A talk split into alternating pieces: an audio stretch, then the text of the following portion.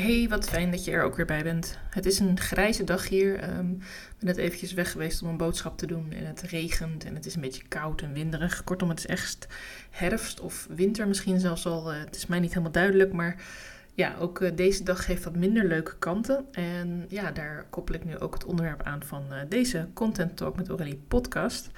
Um, dat soms ook de minder leuke kanten gedeeld mogen worden. En dat het niet altijd hoeft te gaan over al je successen, over je vierend op vrijdag, over uh, dat je iemand geholpen hebt, of dat alles in mee zit, of dat je gigantische omzetten draait.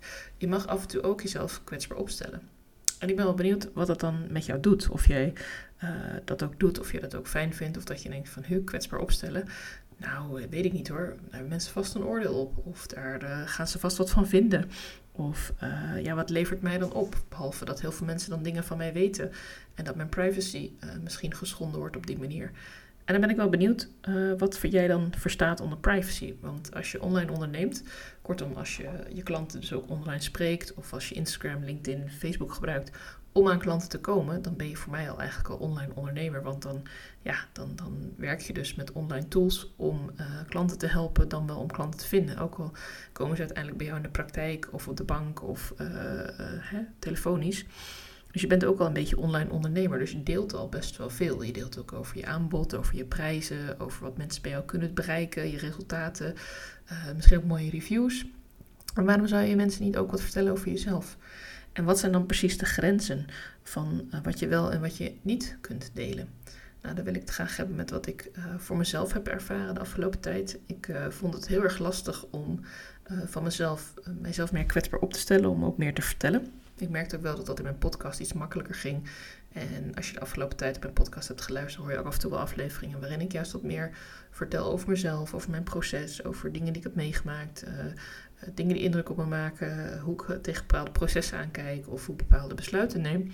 En dat vind ik ook fijn om dat te delen met je, want daardoor kun je ook goed aanvoelen van, hey, is dit iemand met wie ik een klik kan voelen?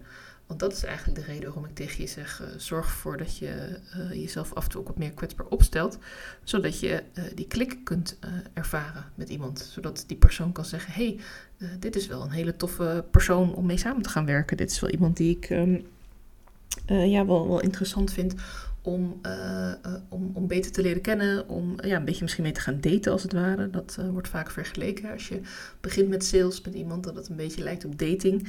En ja, dat je dus de verbinding mag aangaan. En ja, wat je dan kunt doen, is voor jezelf gewoon eens goed nagaan van ja, wat vind ik zelf prettig om te delen.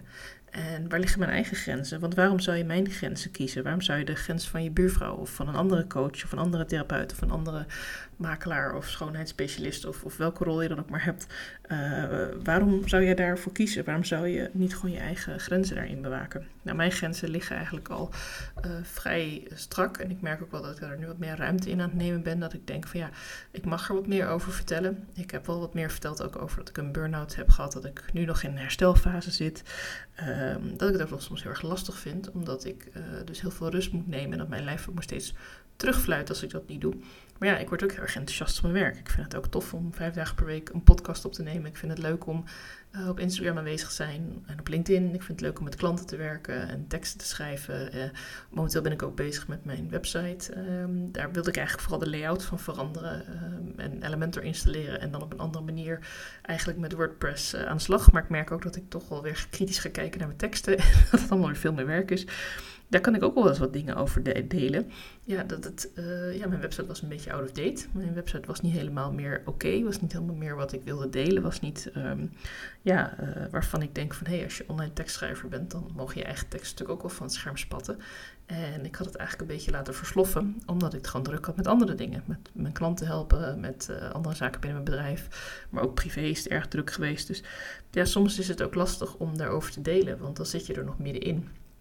En uh, dan is het ook de vraag van, hey, helpt het jezelf ook om daar iets over te delen? Of is het juist wel fijn om het heel even voor je te houden, omdat het toch allemaal heel groot is? En um, wat ik je daarmee mee wil geven is, uh, één ding is erg belangrijk. Op het moment dat je iets gaat delen ergens over, dus als je gaat vertellen over dat je een dagje weg bent geweest, of dat je een hele mooie training hebt bijgewoond, of dat je zelf uh, een gave workshop hebt neergezet, bijvoorbeeld, noem maar even wat voorbeelden.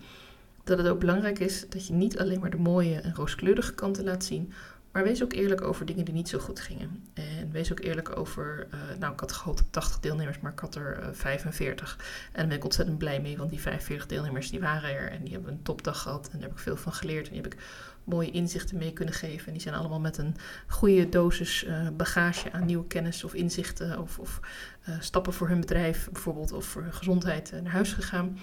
Maar wees ook eerlijk dat dat dan, uh, wat het ook voor je een beetje deed, dat dan die andere mensen die had gehoopt dat ze zouden komen, en dat kan zijn omdat het een gratis event is waar je 80 inschrijving had en er maar 45 daadwerkelijk uh, aankwamen.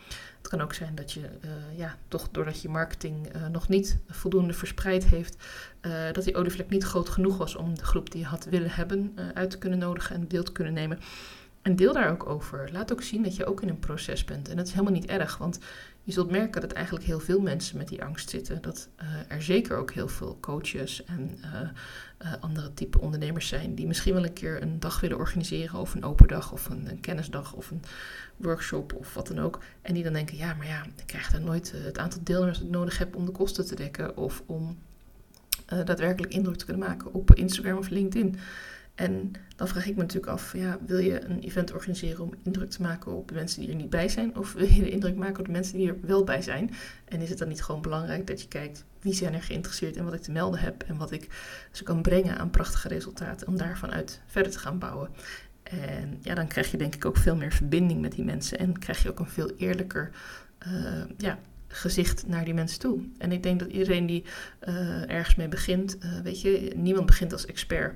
Je begint altijd ergens gewoon met iets. En als je zegt, ik ga voor het eerst iets live organiseren of ik ga voor het eerst een masterclass online geven. Nou ja, weet je, als er ook helemaal niemand is, als je hem dan toch nog geeft, heb je wel die ervaring weer. En als er ook maar één iemand is, dat je daar ook dankbaarheid voor kunt voelen, is ook super tof. En ook dat mag je ook uitstralen. Uh, als ik zeg dat je kwetsbaar mag zijn in bijvoorbeeld je socials of in je podcast of video dan bedoel ik niet uh, dat je alleen maar de negatieve kanten belicht en dan daar niet verder ook iets uit kunt halen. Je mag natuurlijk ook je lessen delen. Je mag natuurlijk ook zeggen van ja, het was uh, jammer dat ik uh, gehoopt had dat er 30 mensen mee zouden doen aan mijn online masterclass, maar het waren er twee. Maar wat gaaf was het dat ik met die twee mensen toch een hele hoop heb kunnen bereiken en dat ze nu overwegen om klant te worden, bijvoorbeeld. Ik noem maar even iets dan heb je toch ook een hele mooie, heel mooi resultaat uh, als je dat hebt. En dat zij dan ook weer vertellen aan anderen. En die twee vertellen het misschien allebei aan drie andere mensen. En hebben toch weer meer mensen uiteindelijk uh, jou, van jou gehoord en jou gezien. En het feit dat je weer geoefend hebt, betekent ook dat je volgende masterclass weer beter wordt. En betekent ook dat je weer beter weet wat je kunt delen erover. Want je kunt aan die mensen die erbij waren natuurlijk vragen: hé, hey, wat heb je hier uitgehaald? Uh, je kunt aan het begin vragen van, hey, wat is nu je kennis over dit onderwerp? Waar sta je nu?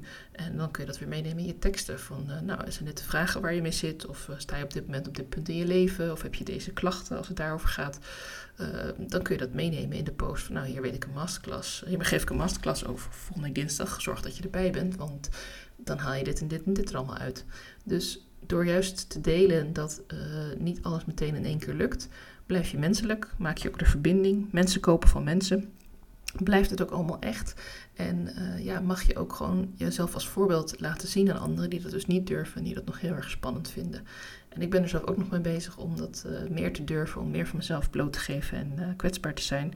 En ook door mijn lessen te delen. Heus niet om uh, als een soort slachtofferrol of om te zeggen van uh, dat kan ik niet goed of dat, dat lukt me niet. Nee, uh, elke stap die je zet is er weer eentje. En ja, de ene zal beter uitpakken dan de andere.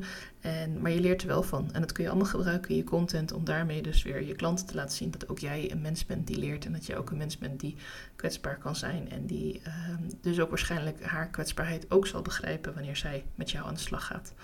Mocht je hier vraag over hebben of heb je ergens anders een vraag over dat je denkt, hé, hey, misschien kunnen we daar een keertje over sparren, dan uh, weet je me natuurlijk te vinden. Stuur me gewoon een DM. En vond je deze advies en deze podcast waardevol, dan zou ik het heel tof vinden wanneer je mijn podcast uh, gaat volgen. Wanneer je mijn podcast deelt met anderen, bijvoorbeeld je business buddy of uh, iemand die je kent die misschien ook een beetje struggelt met te veel de leuke ervaringen delen en te weinig eigenlijk het echte leven delen of dingen die ook wel eens een keertje niet zo lekker lopen. Deel deze podcast dan en ik spreek je heel graag bij mijn volgende podcastaflevering.